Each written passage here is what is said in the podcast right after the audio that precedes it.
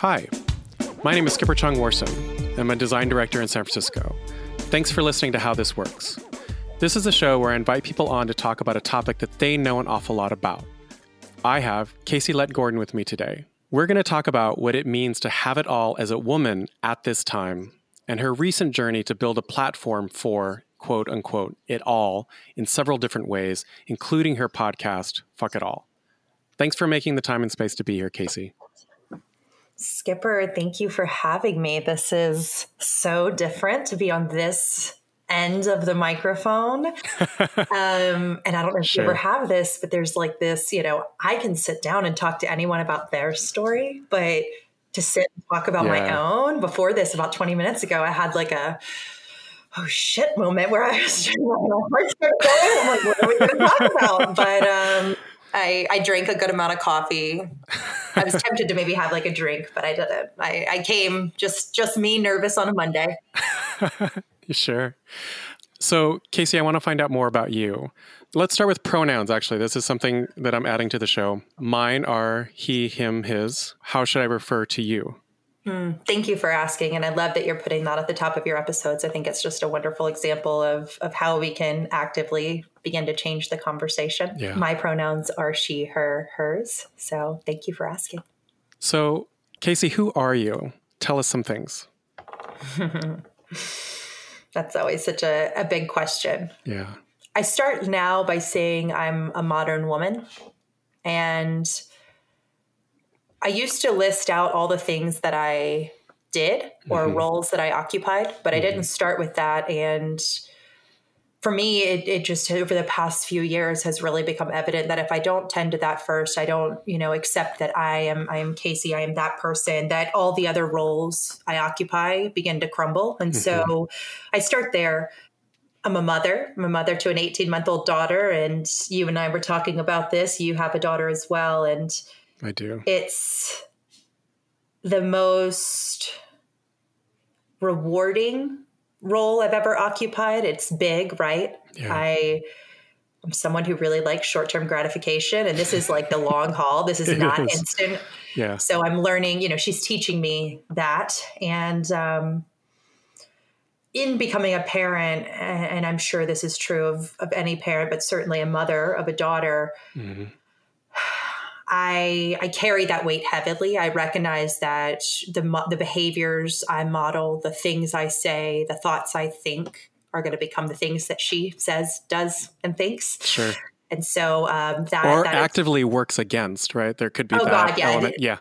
You emulate or you uh, you know you retaliate. So right. it's it's one of those. Yeah. Uh, I'm a wife. I have a wonderful husband. Um, been together for eight years. He's a pretty fabulous partner in all sense of the word.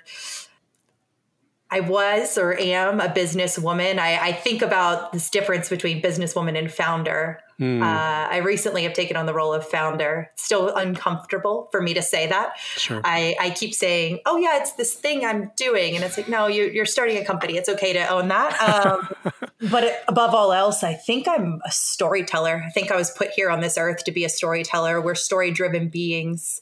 I know the things, the lessons, the values I hold in my life come through stories. Those are the what we tell each other. And yeah. I, whether it's in business or in life, parenthood, partnership, it is written, spoken, it has become the biggest thread. And I think my gift that I'm meant to give the world. So those those are the roles I occupy today. Well, having listened to a few episodes of your podcast before we sat down to record today, I, I have to say that one of the things that I admire about you, from what I can glean, um, is this notion of authenticity. I think that you are speaking in your true voice, regardless of the discomfort or maybe this idea of imposter syndrome. Um, which mm. is talked about a little bit, but I really appreciate you putting forth what I feel like um, is your honest self, or as honest as you feel like you can be.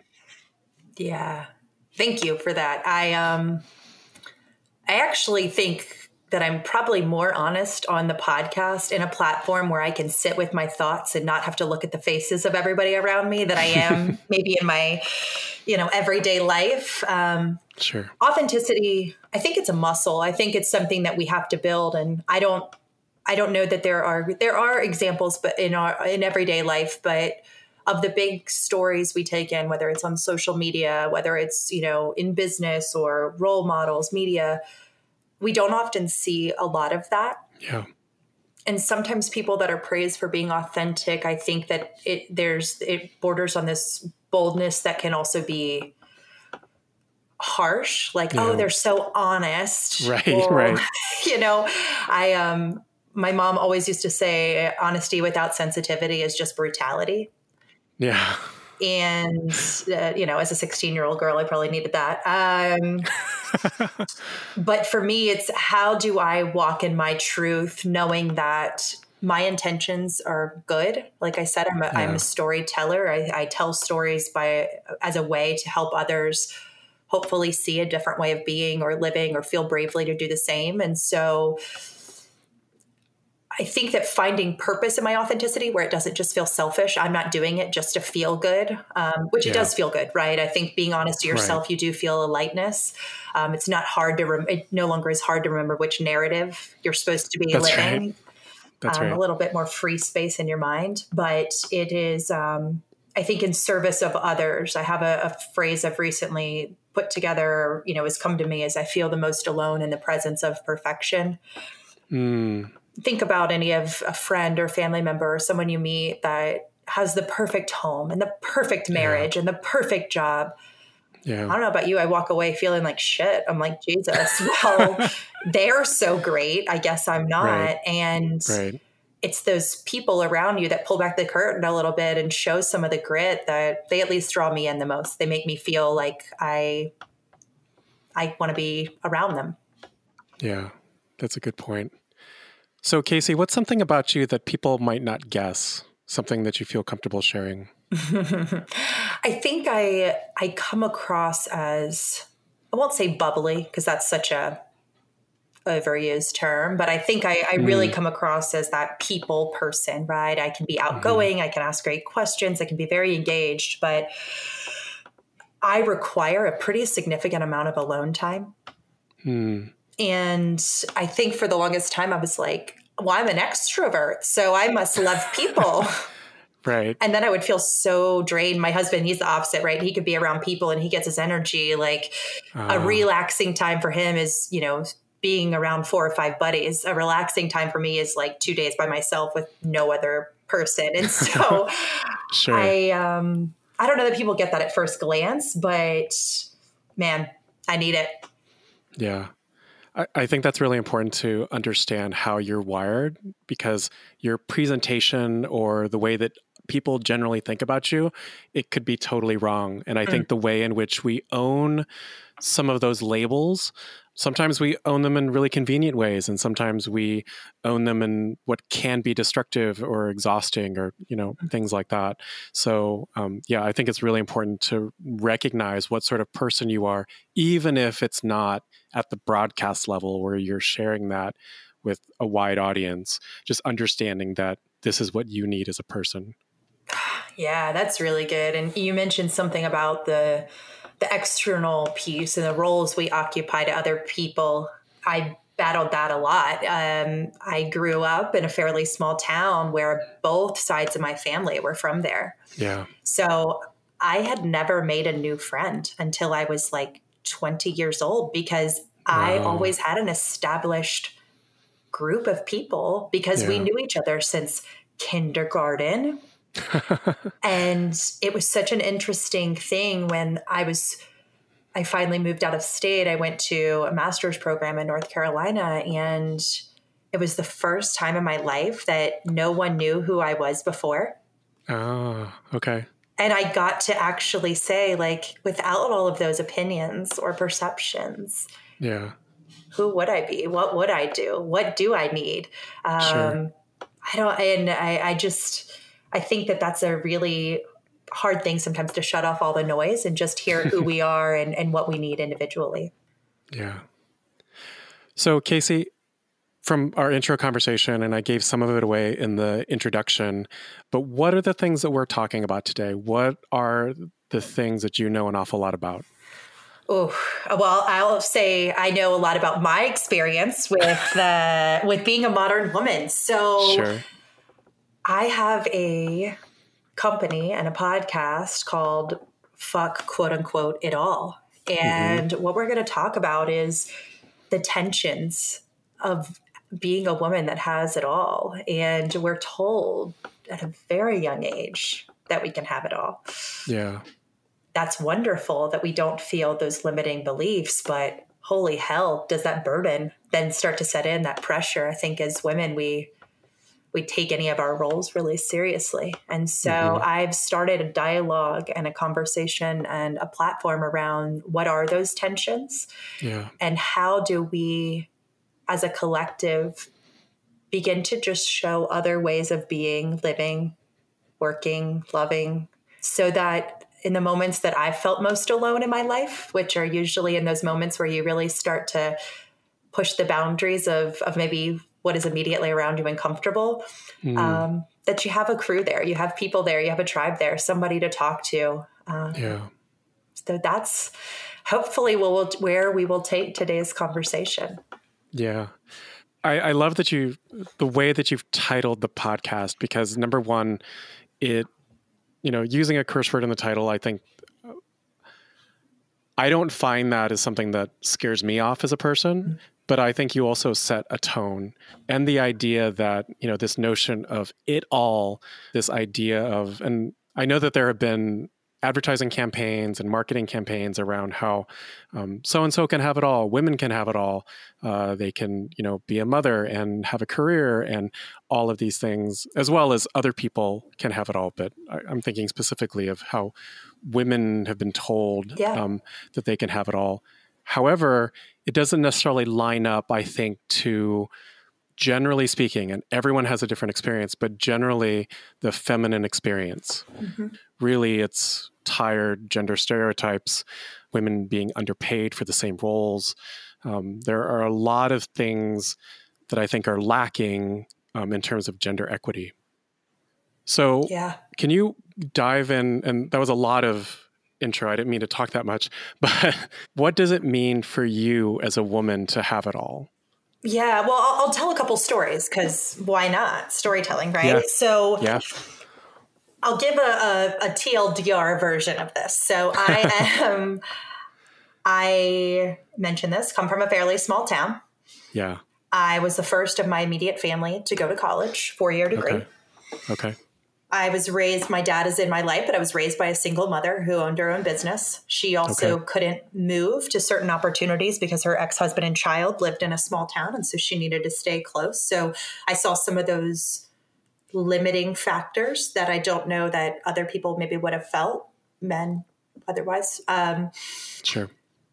There were just these things that I began to look around me at an early age and say, I want more. I've, I've mm. always felt a restlessness Mm. And I was part of that generation that truly began to see like our moms did work full time. They were bringing home the bacon, frying it up in the pan, so to speak. But my mom That's also right. like she ran our household. There wasn't, you know, we weren't of a, a financial stature where you outsource that. There wasn't a housekeeper. There wasn't.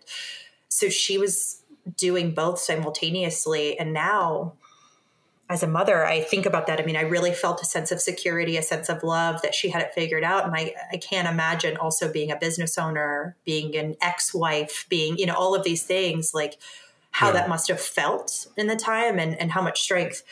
So I'm on this fast track to to have it all. I know I'm gonna I want to move away. I know I mm-hmm. want to live in a city. Mm-hmm. I know I want to dress and look a certain way. I know mm-hmm. I want to have a certain kind of marriage.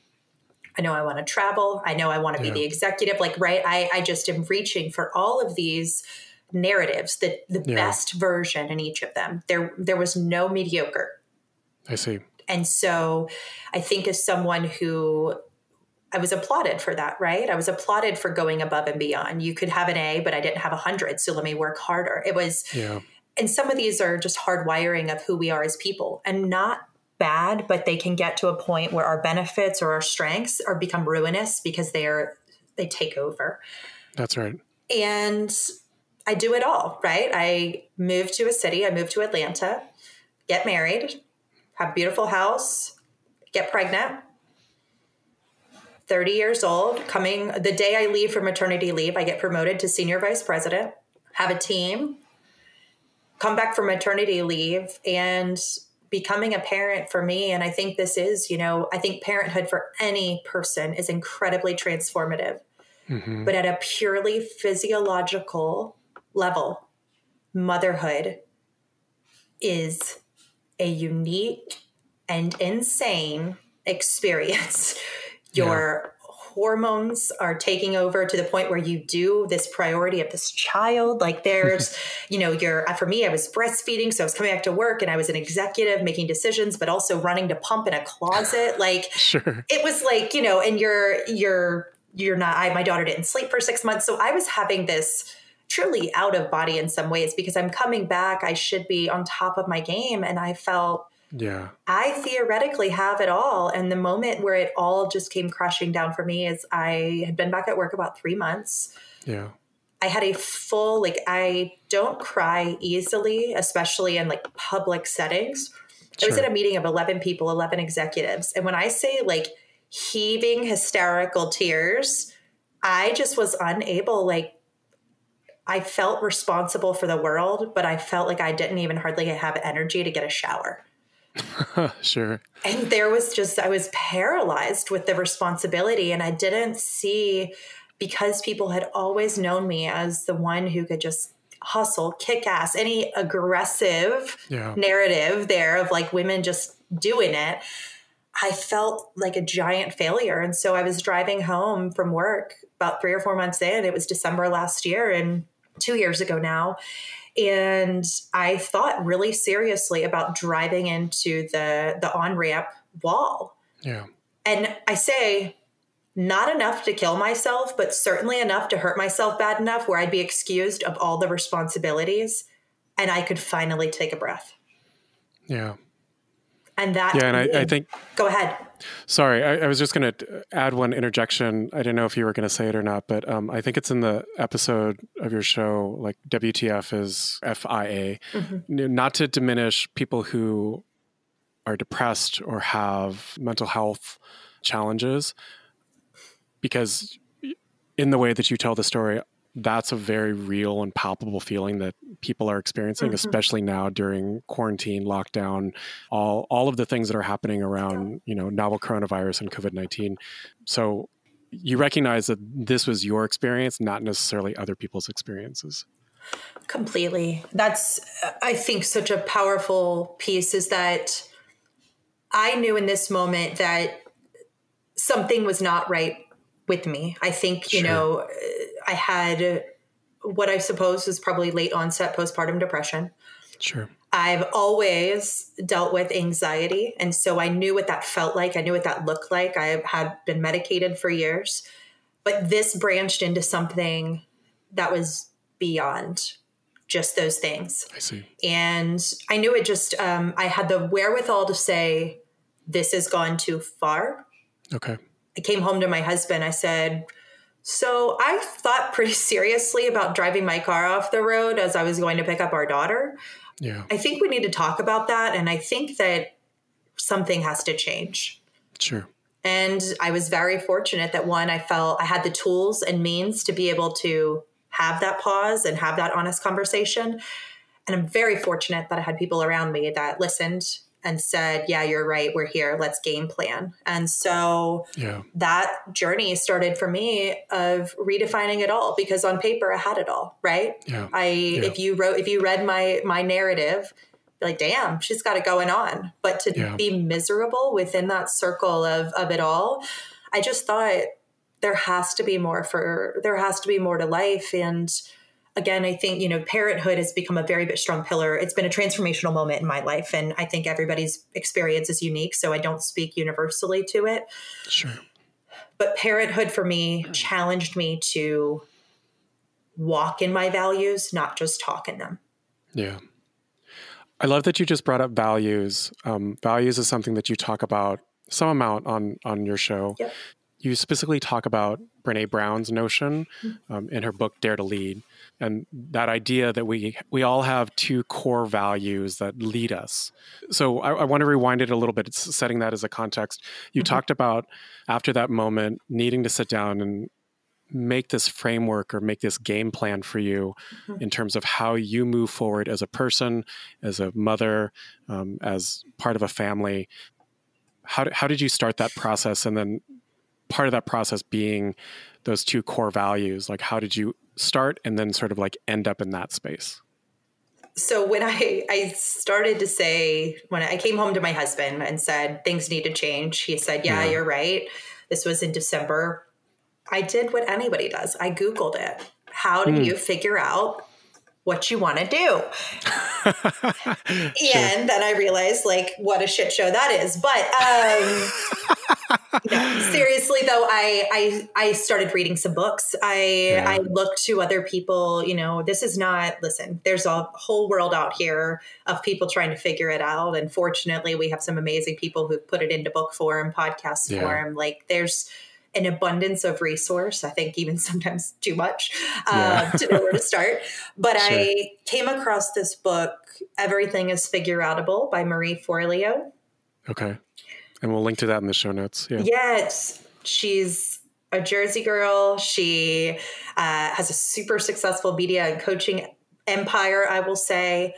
Yeah. But what I loved is she wrote about it in a way that it was authentic to her. There's authenticity, Yeah. right? It wasn't maybe the way I would write it, but you could tell Sure. that she was speaking her truth and there were really tangible pieces in there.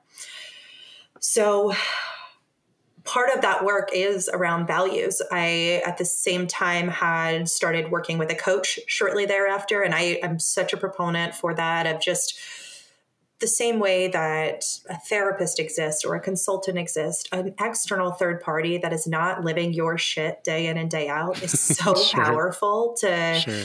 to help you work through that. Yeah. And so the two that rose to the top, so I'll, I'll break it into two separate ones. I have values when it comes to the work I do.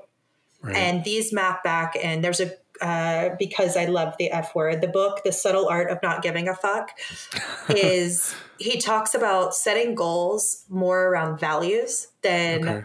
a binary goal. Because, for Okay. instance, you say, I want to make $100,000. Well, the minute you Right. accomplish that, you feel empty because there's not Right. anything else to work for. Sure. Instead, if you say, one of my values is honesty, whether you are Mm. talking to your seven year old daughter or an investor of a big company or the Yeah. president or whoever, you Sure. can ask yourself, Am I being honest? And so there's Yeah. this, as we're wired as humans, being able to have that spectrum goal versus it being binary. And that was powerful to me. okay. So there's three things that I, I carry into my work. It's connect people, create Mhm. value, and change what it means to be a woman in business. Mm.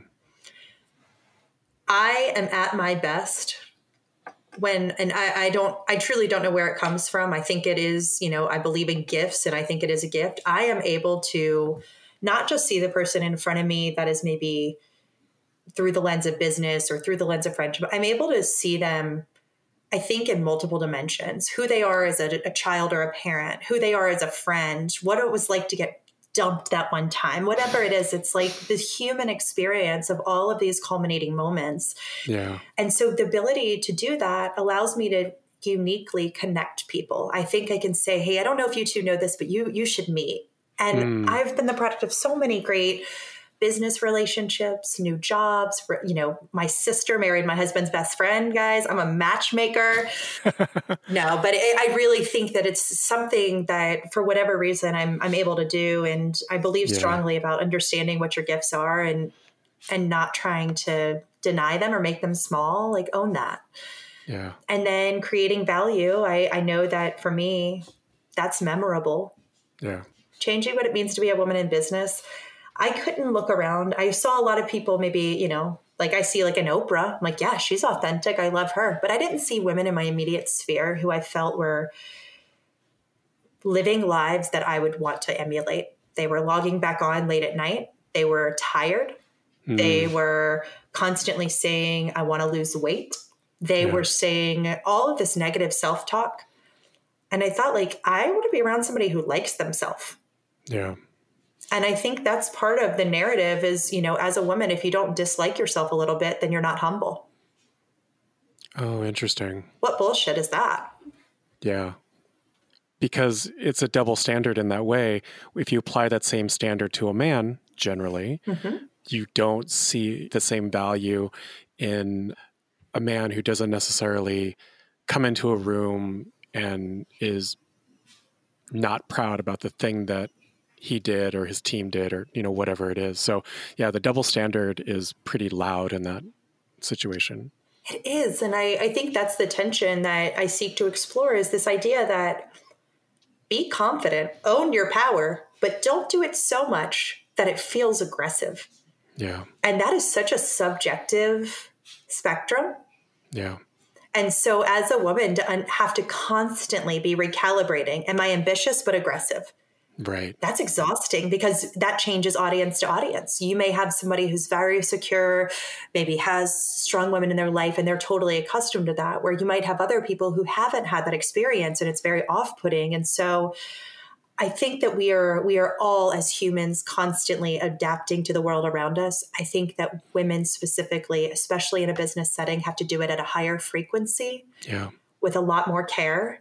And a lot of us are already in jobs that require an incredible level of intelligence and EQ. And so to spend any energy on having to be perfect prevents us from being excellent at the jobs that we're hired to do. Yeah. That's a good point. I very short story. I'm in the middle of reading the first three Harry Potter books to my daughter for the second time around, and as we're sort of diving into the books, um, we're in the middle of the second book, and there's a moment where Hermione Granger, where J.K. Rowling has written um, some piece of like scene direction where she describes Hermione as being bossy. And that's a moment where I sat down with my daughter and I said, Look, this is a word that this particular author used to describe Hermione in this moment. Do you think that that feels like she's being bossy to you? Because really, the context of the scene is that she's reminding Harry of a an engagement that he previously said that he was going to go to the Death Day party um, and miss out on Halloween in the Great Hall. And so you know we had this discussion around you know what is what does that mean is it appropriate is there another way that we can say that um, because i also know as an adult having read you know sheryl sandberg's book around lean in like bossy is one of those terms that i don't hear that term being applied to men. You don't walk out of a meeting and say boy that guy was super bossy.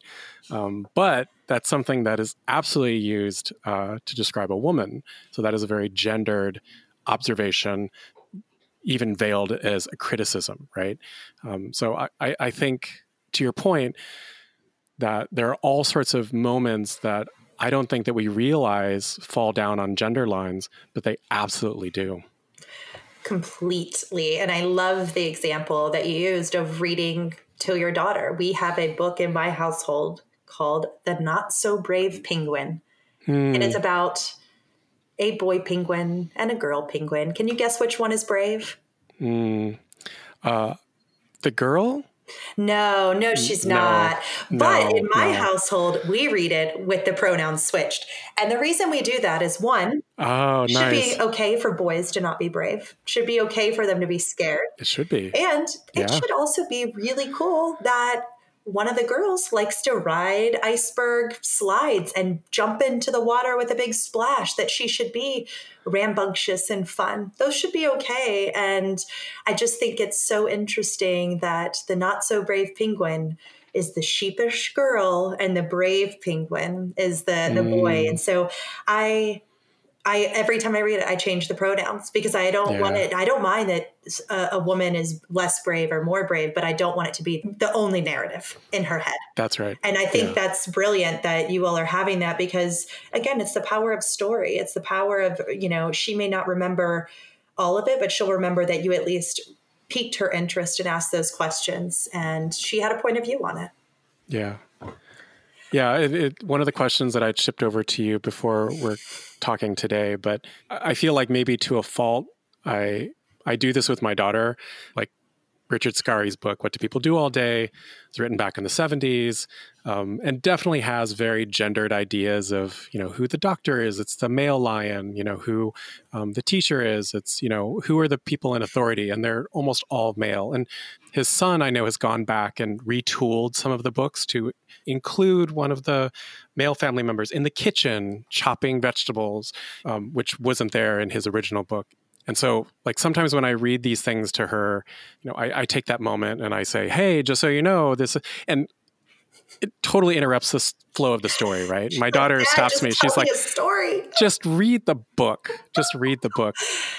But at the same time she you know she'll say something like you know I, it's fine. I can do i can do these things. I know i can. I know i can be a doctor. I see other ways in which in a more modern context um, like doc mcstuffins like she sees not only a little girl being a doctor but her mom is a doctor um, and a little girl of color and a, and a, and a woman of color.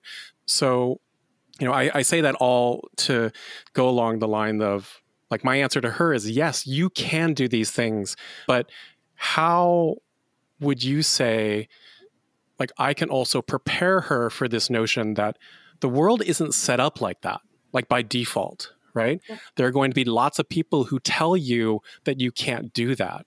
So as the father of a little girl who I'm hoping, you know, grows up to be very strong and self-reliant and resilient, what can I do to reinforce this idea that she can do anything full stop um, and so much more than other people around her might think that she can without falling her into that trap of well you can have it all you can have you can do this and this and this but empower her in this way God, such a beautiful question. And I love that we're in a place where we can have that, right? Like, I, yeah. I, I, have to sometimes stop and acknowledge that generation the, it is a luxury to have the mental space to stop and ask ourselves this that yeah. other generations a lot of times I, I interviewed a woman on the show that she was someone's grandmother and she's like yeah there were so many choices in my life made out of desperation and i think it's beautiful that you all can even have the naming and the tools and the language to have this conversation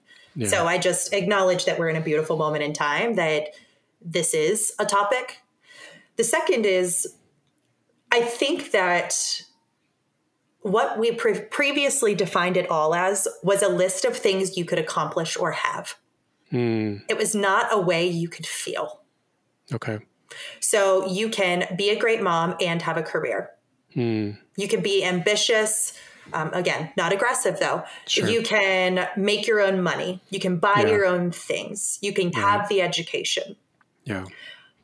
What we didn't talk about, and this is what really my mission is, is that I was 30 years old having what I would consider a breakdown before I stopped and asked myself for the first time, what is my all?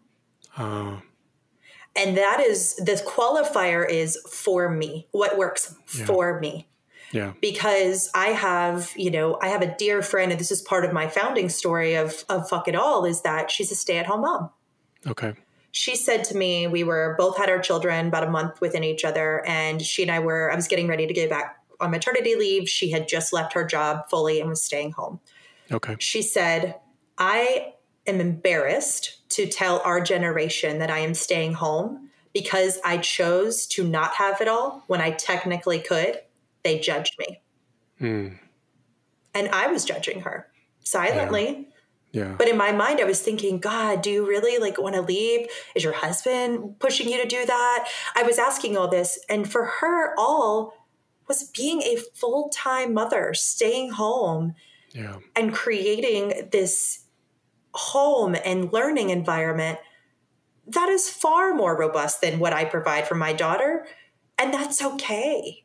Yeah as long as it is her decision. And so, what I think about a lot is I wish I had had more conversations around what I wanted to feel, hmm. not what I wanted to do. I see. And I'll give an example. Yeah. In my last job, I worked in consulting, and we would tell our clients this all the time outcomes over outputs.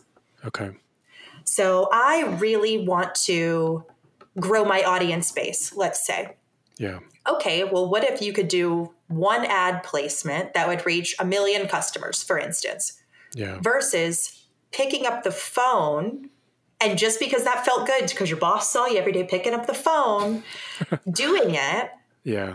why would you not do the simpler path to get to where you want to go that maybe is a little different, Yeah. but it's the output or that, pardon me, it's the outcome outcome that yeah. you want Yeah. versus feeling caught in this rat race. And I think that that's something that I would love us to tap into is, you know, our our children are going after something, whether it's uh, they say they want to be a doctor. Amazing. Sure. What Yeah. about that? What do you want to be? A, why do you want to be a doctor? I want Yeah. to help people. Awesome. What else?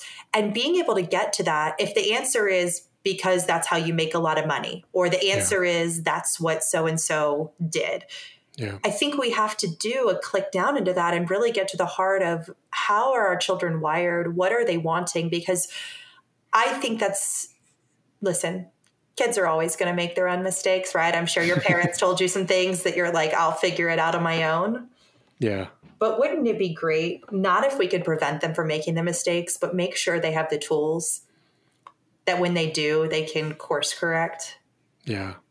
That's where I'm at. And I think that also praising on the behaviors that you love, not necessarily the accomplishments. Praising uh, praising her or any child on being brave, Yeah. on being kind, Yeah. doing something hard. Wow, that test was really hard. I really appreciate that you studied for that. Versus just getting the accomplishment because I think Right. that wires us to then we're just focused on the the output. We're not focused on the outcome. We are just focused on getting the accomplishment. We're not focused on being a good or, you know, insightful or reflective person. Yeah.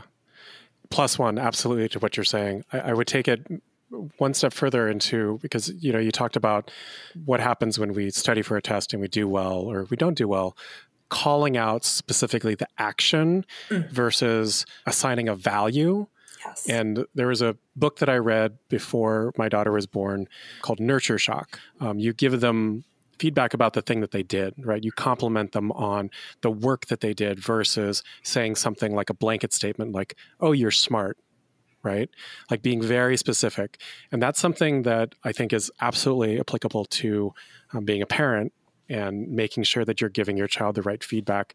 Because if you tell them that they're smart, eventually over time, they're going to encounter some situation where they don't feel smart, where they don't feel like they can push through that and get through the tension to the other side. And then they're going to feel like a failure. Mm-hmm. But if the thing that they receive feedback about is the grit, the work that they're doing in order to get through the tension to the other side, then that's something that they will act on and carry with them. Hmm. So I think that's absolutely uh, plus one. You just took me to like parenting church over here. I'm like, yes, yes, yes. Um, the other piece, there was another part to your question where you said, how do you also help them be ready to en- encounter a world in which there are people who may not think that they can do or accomplish certain things? Yeah. And I think we all have intuition, but I will tell you, I think a woman's intuition is one of our gifts. And so I ask myself, I've, I've gotten better with time of, I used to go into under trying to lead by consensus. What is Mm. my husband going to think? What is my friend going to think? What is my partner or my- pardon me, my parent going to think? Yeah. And then later I would ask myself.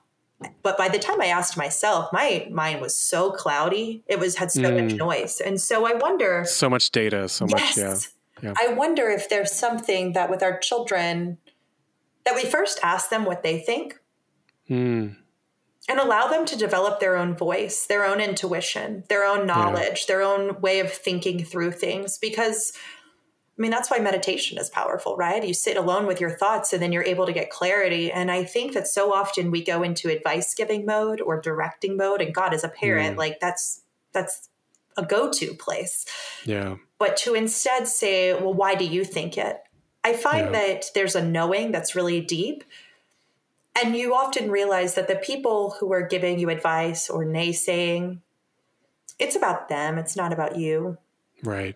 We have a mutual friend, um, Jen Derry, hmm and uh, after all of her workshops, she works with people on their career. Manager training was one of the things I had done with her, but she gives yeah. you a card to open on a bad day at work. Yeah. And mine said, Remember, it's mostly not about you. right. I have that sitting on my desk and I think about that all the time. I'll have a bad interaction with them. I'm like, it's not about me. Yeah. Their reason why I can't do something is because they knew somebody. I'll, you know, I'll tell you going out on my own, doing my own business. I have so yeah. many people that say, but you had this great job. You had security. Right. Why would you right. do that?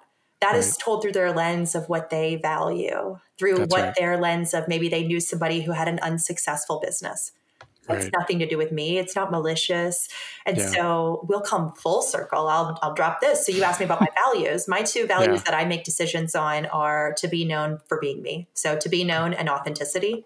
Sure. And because I I thought about the times in my life when I felt the most grounded, I felt the most I will say successful, not just like in achievement or money, but just like the most like, you know, in flow when you feel your power. Sure. And it's when I was something as simple as, you know, telling a friend or making a recommendation or sharing an experience and them saying, like, God, that helped me so much. And mm. so even when it came time for me to leave the job I was in, it was so important for me to leave in a way that was about me. It was authentic to me and my journey. It wasn't pointing the fingers on you are all messed up, but instead, yeah. this is my journey. And to do it in a way that left me being known for my character, yeah. or my follow through. And so I think that for me, it's knowing in what I want to be known for in certain circumstances. That's a, a double edged sword because there's certain narratives in our minds, right? I want to be a good wife, a good sure. daughter. And those sure. can sometimes be at odds with your authenticity. But if you choose to walk in my path, in your path, at least for me, of my mom used to say, I may not like what you have to say, but I'll always respect you for being honest. Hmm. That's and strong. that to me is I don't have to be um, I don't have to be liked, but I would really like to be respected. Yeah. That's a very wise thing to say and very inclusive. Mm-hmm. So I'm curious, Casey, as you're going down this path, you're creating, you're carving out this new endeavor for yourself. What's been hard and what's been easy? It's been hard going at it alone. Hmm. I think that, I mean, you layer on entrepreneurship in any world, it's isolating. You layer it on in a pandemic where, you know, you and your husband and your child and your dogs are in four walls and you're right. working out of the guest room and there's not a co-working space or coffee right. with people. Like it's it's very lonely. And so recognizing that and finding ways to have connection. Yeah. I think the other piece of it is um, people knew me in a very certain light, right? I left at quote unquote the top of my game. Mm. People knew me in a very specific way. So reintroducing yourself in the way that you're going to be seen and acting now, including yeah. saying the F word, which some people, yeah. like you said, like I had one woman that said, listen, I saw the name of your show and I immediately deleted it because I don't want to say F at all. I want to have it all. And I had to be okay with saying, like, but you're not my audience. So that's okay. Yeah. Like, yeah. I, I'm not creating something for everyone because if I did, it would be for no one. Yeah. And those have been really challenging. And I think that also I've been having grappling with this, um, redefining what work looks like. Okay. Great book, Company of One. Strongly recommend okay. it. Put it in your show notes. Okay. But it talks about right now we're in a culture where it's growth at all cost, right? Startup culture, yeah. entrepreneurship is go, go, go, speed to market. That's right. It's not about sustainability. It's about hitting no. your growth as fast as possible so you can have an exit. That's right.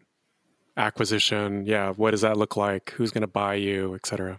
It's a very different goal set than I want to make a mark on the world and have a good income, right? I want to, I work hard. I want to be compensated for that. But yeah I can do it at my own pace and that's okay. There's a lot of people who are very successful that didn't do it, you know, before they were 25 and over the course of 18 months. Like that's, sure. you know, that's that's okay. And so I um last week I I'm part of a mastermind group and I, I think they're just wonderful, like wonderful way to really be reflective and have accountability. And Yeah. I had said that I wanted to feel lighter. Okay right? We had the the inauguration last week, and everything over the past several months. It's just felt really heavy. Yeah. Um, you have a pandemic, you have you know political climate. I was leaving my job. My husband started his MBA program. Like it's just been a heavy few months. a lot. Yeah, it's been a lot. And I, I said like I would love to feel lighter. I would love just to have more joyful conversations and and. It's funny that when you ask for things of how they actually manifest. So I was sitting there Wednesday and I'm like, yeah. honestly, I just want to lay on the couch and watch The Crown. I don't want to do anything. I'm dreading these meetings. And I started to really ask myself why. And it's because I went, I created a week that looked like my old job. It wasn't the work that oh. needed to happen now. I had random meetings yeah. that didn't need to happen. I was in my email. Yeah. Why? Right. I can respond later. and so it's redefining work and this book the company of one they talk about that, that of how do you retrain i mean it kind of goes along okay. with the idea of it all is you know my life does not have to look like other people's and that's okay. It can be isolating but so freeing. Yeah. rarely do you meet someone that says oh my god you left your job and you had a few months off and you're figuring out what you want. Usually the next thing is i'm so jealous i wish i could have that. That's right yeah. And so that's uh that's been hard. The easy part the easy part is telling stories. Mm. I set out to, I said originally I was going to tell 10 women's stories. So I reached mm. out hmm. to my network. I had an idea of who I wanted for each one. Within a week, I had a backlog of 50 stories. Wow. And there's just a craving for this. There's like I don't know how else to say it other than you just feel like you're in the right place at the right time. And there, you know, that reinforcement and that energy. And then hearing from women. I have a woman that I met, she's in Malaysia. I'm in Atlanta. And right. she and I talk like weekly. She was just a guest on my show. And she's like, I'm an Asian woman going through a divorce. I feel so alone. right. And she's like, thank you for creating a platform. So that has been, it's like following your gut and seeing people it resonate. Yeah that's been the easiest and most rewarding part so far. That's wonderful to hear. I love hearing because uh, you can listen to the podcast and you can uh, walk away from, or at least I walk away, I'll own it, I walk away from each episode with the pieces of factual information that I learned, but then also sometimes talk about general life tactics or um, other pieces of information that have been gleaned along the way from either you or your guest to your point, I think that there's something really important about putting fuck it all as a podcast out in the world, being real about it, focusing on the things that you want to hear about, focusing on the 10 subject matters. Uh, what are the things that you want to hear, investigate, find out more, be curious, be open? Um, I think that's great. It's, I think if, I mean, you have a podcast called How This Works, so you're curious, right? And I think if you are somebody who is curious and in many ways, I'm searching for my own answers, right? And I selfishly get yeah. to do it through a platform where I talk to women who I admire and and want to learn from. And so it's a gift. It's I, I'm very fortunate that I get to spend my days that way right now. And no matter what comes of it, it's I'm so grateful that I gave myself that space to be creative and to invest in those relationships. Yeah. So Casey, if you're comfortable talking about it, it's not just the podcast that you're working on, right? You are building a company. Mm-hmm. What else is happening for you in terms of this world building that you can or you want to talk about? Yeah, I'll I'll talk about it as freely as I can, and I and not for any sort of confidentiality. It's really that I decided essentially January 4th that I was going to okay. make this a business. And now it's January 25th. So we're, you know, 21 days in one COVID scare in. We're all safe, but had one of those, you know, kid home That's from daycare. So we're we're getting through, but it's it's still early. So I think I'll tell you my big bold dream is like in three, five years, whatever the number. I'm not even going to put a number on it. A year. Okay. It's the same effect on women of how they want to be, live, work, love, have wealth, etc. Um, I want to have the same impact that I feel Oprah had on telling stories.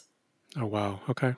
I want to I want to entertain and I want to educate. So some yeah. of this I think is a media company within itself, and what does that look like? Yeah. Um, I've never thought about it, but I'm like, am I a like, am I writing stories about this. Like it, that that has never happened to me, but as I start to get into this and thinking about the characters and and so that's interesting. Yeah. I imagine a world in which there's community. Yeah. I think every person goes through some point in their life. I don't think it's just women where we all say, fuck it all. Whatever the script says, I got to throw it to the side. And if you're lucky, you go through that, I think, because sure. I think it's a, it's an empowering and enlightening human experience. Yeah. I, my hope is that we have more women having it earlier in their life and that there is a safe place for them to go community maybe physical or digital covid obviously introduces a lot of challenges but also of how the world's going to look like afterwards yeah where we are comfortable to say what we want. I I want, you know, I, I know so many women that even our relationship with wealth and independence and what that means is mm. Is challenging. Um, and so how do we how do we do that? And what are those limiting factors? All the way from you know, I have an idea for a podcast called Forget It All, where you have a bunch of little kids mm. and they're talking about what is they what do they think about it all? Like, and I, I want to think about like how do we change this narrative? And I've had some really wonderful parents um, of boys on the show, and okay. they also talk about what role can they take? You know, yeah. like how do they engage the next generation in a conversation earlier? And so I think it's yeah education and entertainment because I think that again, you know, we are the stories that we observe. And I also yeah. think that I believe strongly we're the product of the five people we spend the most time with. Mm, yeah. And recognizing that for certain areas of growth in our life, we may need to have a different five people. Yeah. And it's not because the people around you are bad, but they may have limiting experiences or views that they're projecting onto you. And you, as an individual, as a woman, and I speak to women because that's my truth, but listen, this stuff is, you know, please, anybody out there, like therapy, yes, coaching, yes, self reflection and awareness, yes, like, sure. would love that just to be a, a baseline for humankind. Yeah. But that's, where I'm at, I mean, I see a world in which there could be peer-to-peer micro lending for women to to pursue the things they want to do. I think that yeah. there's ways to get the education system involved in this. Are there, you know, courses that people can take? Is there self-paced learning? Yeah. Um, you know, that's one thing that's come up a lot is I'm not ignorant to my privilege. Right. I'm a white woman yep. who has a partner that has a full-time job in health insurance my yeah. daughter is in daycare. I have right. two degrees. Right. Like I I recognize all of that. And so yeah. if you removed any one of those, yeah. not to mention several of those, my truth would or my experience would be very very different. Yeah. And so it's not only telling my stories, but it's invite creating a platform where other contributors and collaborators can help people who have the same truth as them. Yeah. That's a great point, and I'm so glad that you called that out because we are two people having this conversation, which I think it doesn't devalue our conversation or change what we're talking about. However, we are both two people, generally not of color, right, who come from very fortunate and privileged places. And so th- that is the platform of our experience. So, I'm super glad that you called that out. Um, so, thank you for that. Yeah, and I think that listen, uh, we like you said, our, it doesn't devalue our experience. I think comparative suffering right. is bullshit, right? Like let's not not enjoy something that we have because somebody doesn't have it, or vice versa. Put ourselves right. in suffering because somebody else is suffering. I think that's a really right. unhealthy behavior in general. One hundred percent.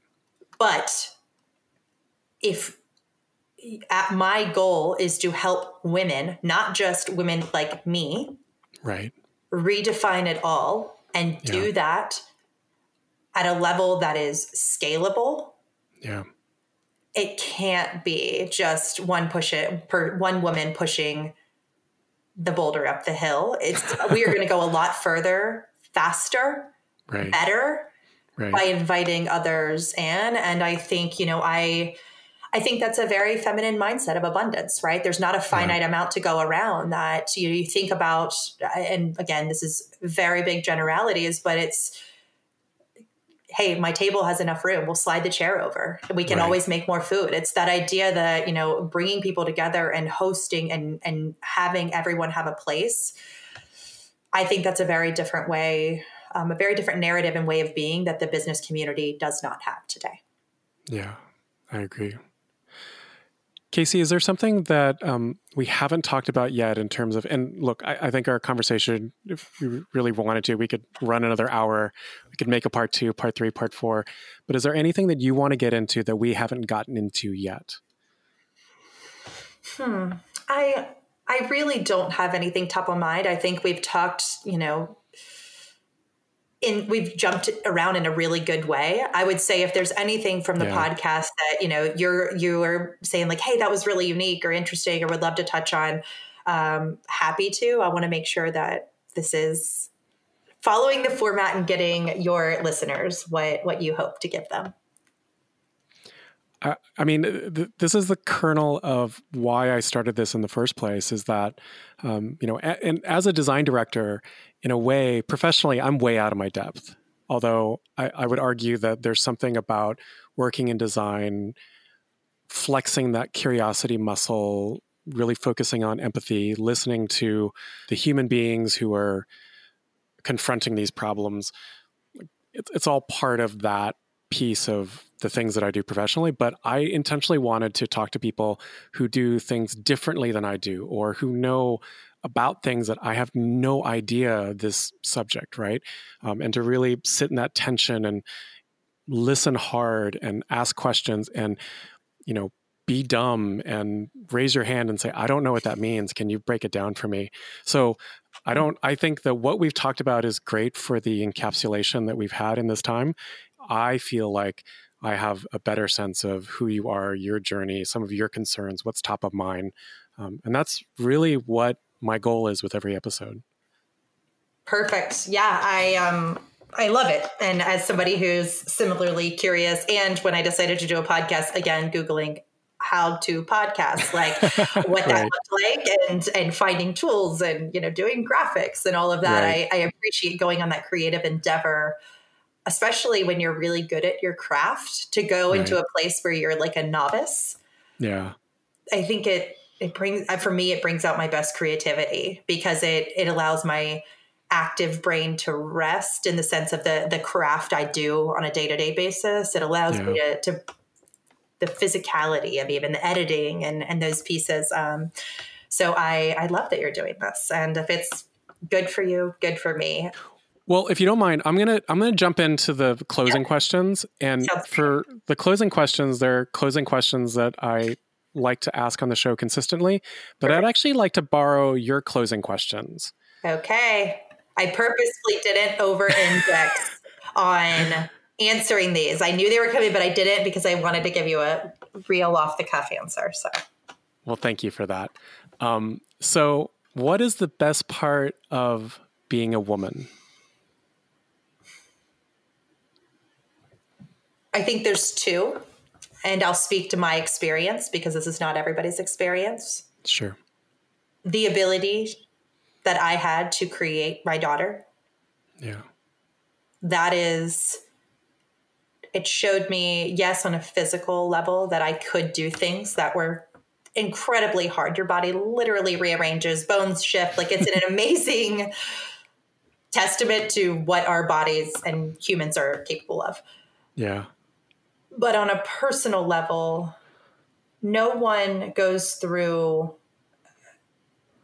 a mother has ideally nine months with her child, 10 months before they arrive, before the rest right. of the world does. Right. And they're there with you in the business meeting. They're there with you in the grocery store. They're there with right. you in the shower. And and there is something about I think, you know, again, I spoke to my husband about this, that he had so many feelings wrapped up into our expecting of a child, but yeah. the connection was so different when she was born versus when I was pregnant. And I think that to go through that really alone, it teaches you a lot about yourself. And it was such a powerful experience for me. And I think just gave me so much respect. And I learned to love my body after that. It was, you know, I didn't look at that, that here or that there and, and wish it wasn't there. It's instead like, hey, this machine gave me that little perfect angel over there. So I love yeah. it. And the second is this I mentioned it earlier, but intuition, this knowing, this inner voice. Mm. And I, I think we are all capable of it, but there's a reason the saying is a woman's intuition. And yeah. it's been interesting to me in my life that oftentimes that little voice that was back here that maybe I heard, but I didn't listen to, that later it was the right answer or it was, you know, it big and reveals itself. And so, yeah with age and experience, I think you learn to trust it. Um, but yeah. that's where I'm at right now. And those are both just beautiful parts of being a woman to me. That's great. Who do you admire? I I have a lot of women people. I've been fortunate to have both men and women in my life who are amazing. I admire my I admire and am grateful for my mom. Okay. She grew up in a world that I literally could not fathom of she was, you know, she had outdoor plumbing. She was put up for adoption mm. at one point in her life. She got married at 17 just to get the hell out of the house. Like those are things that like I've never had to even consider. And that wasn't yeah. that long into her life that she had me and she created a totally different reality and environment for me of yeah. stability and security and love. And I think that I even in moments that we disagree, listen, I'm I recognize I'm pushing generational boundaries. Like I, I'm pushing a lot with what I'm doing. Sure. I'm grateful that I had somebody that loved me enough that I felt secure in my own voice, even if other it made other people uncomfortable. Mm. And then Oprah, because Oprah. Like, I mean, her, she has a super soul chest session. I will send it to you to put in the show notes. It, it okay. is my church. Like, it is what I listen to when I need a hype. And uh, she reads okay. Phenomenal Woman by Maya Angelou. But she says somebody early in her life gave her permission to be her. Yeah. And she goes, and I made a shit ton of money by being me. and I love that. So, um, yes, Oprah Winfrey. I I think she's uh, she's magnificent. I think those two women sound like wonderful people of admiration. Mm-hmm. What is a simple pleasure that makes you very happy? Coffee. I I love it. I love it in a latte. I love it drip. I love a French press. I love it. I was going to say, are you very specific about no. your, the way in which your coffee's made? No, I can't believe I'm admitting this on a podcast, but we in my house. So I have uh, all my friends are co- coffee snobs. Okay. I have Maxwell House. You're in San Francisco, so you're probably like literally cringing right now. But I like I just the the act of a warm cup of coffee in my hand. Yeah. That is so just it is very soothing to me. Yeah, I, am actually even worse currently in that um, five days a week and it's only on the weekends that I, I do coffee. Mm. Um, yeah. And some of that's just like the way that my schedule has been created, and you know a few other things. But unfortunately, we've created a system in our house. Like my wife and I only do French press, and French press just oh, yeah. takes a while to mm-hmm. go through that process. And, and look, it makes a stellar cup of coffee, but you know it takes about 15 minutes to make it. I think so, that's honestly why I'm hesitant to go down the really amazing coffee route because then it will diminish the amount that I can have. Like I'm not going to a cafe every day. Right. I need to make it at home. And so I right. I know my boundaries. But I, I right. hey, I respect it and I enjoy it when it's done right. So you were you were happy to like a fancy coffee. You're happy with it. You're also happy with like a cheap diner, you know, freeze dried coffee. I really love a cheap diner coffee, and I think it's honestly the mugs. I think it's the the great ah. like a good mug. That's also another thing. Is I my mug goes with my day. My husband knows. Do not pull out certain mugs. They honestly just piss me off. I had to just take some to Goodwill the other day. like I'm so specific about the coffee mug, and some just really bring me good energy. Okay. All right. So I'm more into the mug than the coffee. There you go. That's something okay. nobody knew. I'm weirdly passionate about this. You brought something out that I didn't know about myself. Okay, so fill in the blank. When your power is shaken, or when my power is shaken, I blank. I usually shut down. It's not always mm. the healthiest, but I, I really mm. go quiet. But writing for me, physically writing and just – I talk a lot about the five whys. And so mm. leaning into that resistance of that was really hard for me. Why? Mm-hmm. Because that person's important to me and they didn't think I was good. Why? Because yeah. if I'm not achieving, then I'm not lovable. Why? Like, oh, well, that maps back to, you know, childhood. Great. Yeah. We got to the root cause. So right. I think it's it's going quiet, it's going into myself, but then the writing aspect of it, the physicality of it, I feel like it truly is being pulled from me and and I get more solid footing that way. Hmm.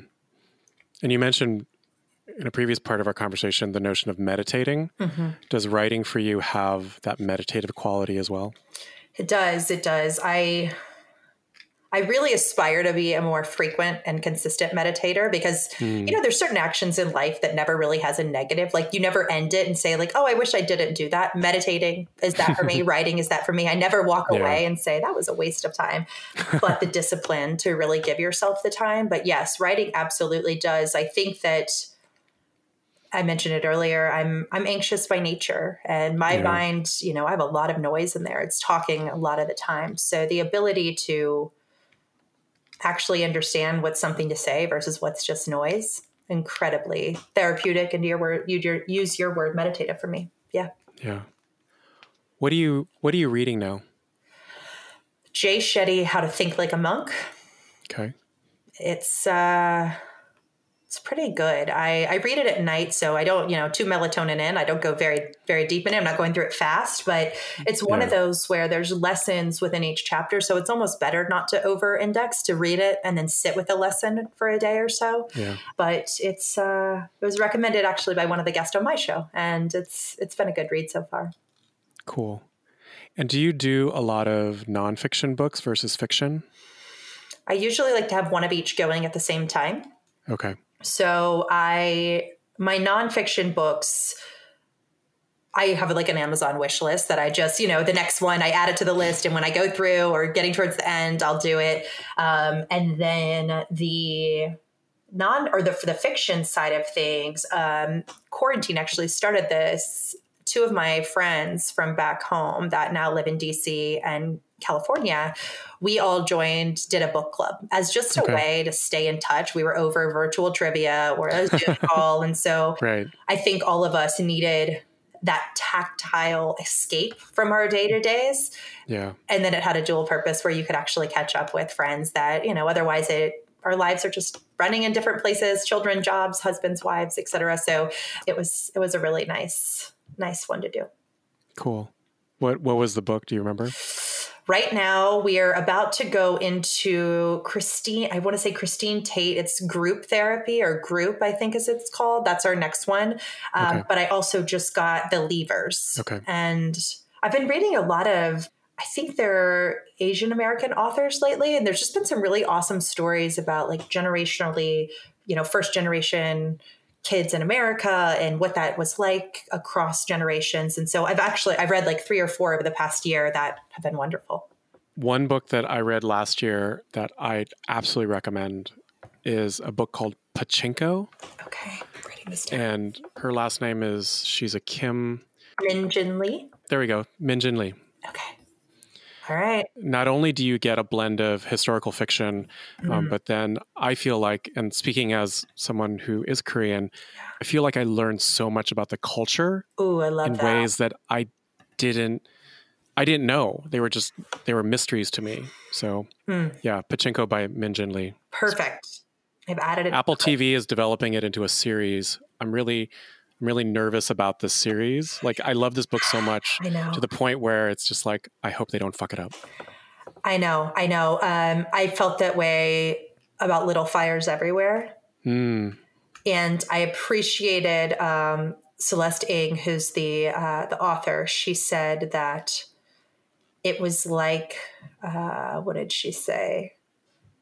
Johnny Cash and Nine Inch Nails doing Hurt two very different experiences, sure. but you appreciate them both and they are not comparable. And I right. thought that was an awesome way to say it. So my hope yeah. for your your show is that it is a wonderful experience on its own, but it does not take away from your book. Yeah. What's the best advice that you've ever been given? Knowing what you don't want can sometimes be just as important as knowing what you do want. Knowing what you don't want is as important. That's, I, I really like that. So that I think that my mom gave me that early is that um, when you're 18, what do you want to be when you grow up? Well, yeah. I have no freaking clue. I'm, you know, sure. I don't know now. So right. The ability to, I think it reframes failure or things not working out to say, well, now I can check that off the list as something I definitely do not want to do. sure. I think that's really powerful. And sometimes, you know, that, that eliminating process of elimination can lead us to things that are better than maybe if you asked us outright what we wanted, we wouldn't have been, been able to even fathom the possible. Yeah.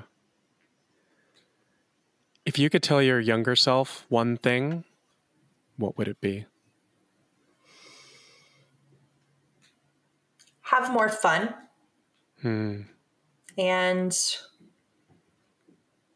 patience is not just, patience will bring you peace recognizing that things will happen in their own time and you don't have to to rush to get there. Do you think your younger self would have been receptive to that message? No. She would have run the other way. No, I, I, I, my husband and I laugh all the time. So college, I was hardcore. I did two majors. I, did, I went to a big school like Virginia Tech football. Didn't go to hardly any football games. I was study, uh, study, study. Right. My husband, I listened to his college career. I'm like, Jesus, wouldn't that have been nice? but you know what? We kind of ended up in the same spot. So I have to ask, was it really worth it? Like, you know, it, it everything yeah. comes out in the wash. And I just think that um, it's okay to have fun. Life is meant yeah. to be meant to be joy. Yeah. I like that. So, Casey, we've talked about your podcast. Um, where is some place that people can find out more about you? itallpodcast.com okay. or caseyletgordon.com. Keep it simple, right? So, um, if you're curious more about me, my background experiences, um, feel free to, to reach me there.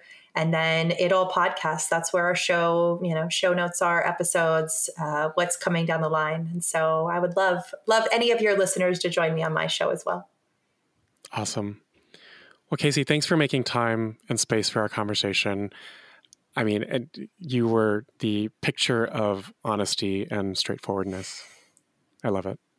Thank you. Thank you. Seriously, it's um, it's been a wonderful way to think about my own story, and like I said at the beginning, be on the other side of the microphone. And I feel out of my comfort zone, but in a really healthy way. So thank you for that.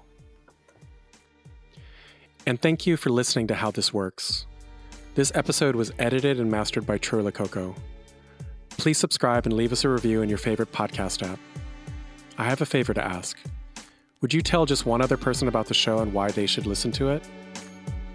You can find How This Works online at howthisworks.show. It's three words, no dashes. Again, that's howthisworks.show. We're also active in the places where social media does its thing. I hope that you learned something important from my conversation with Casey. I know I did. And we'll talk again soon.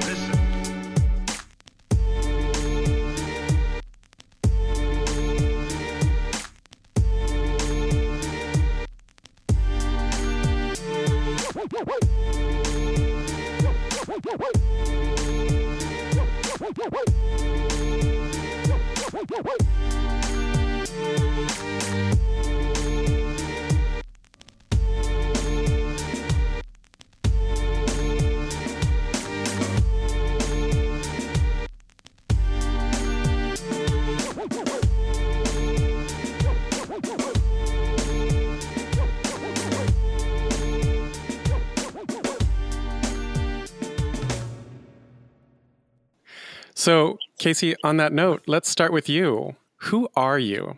Tell us some things. Who am I? That's so great. um, I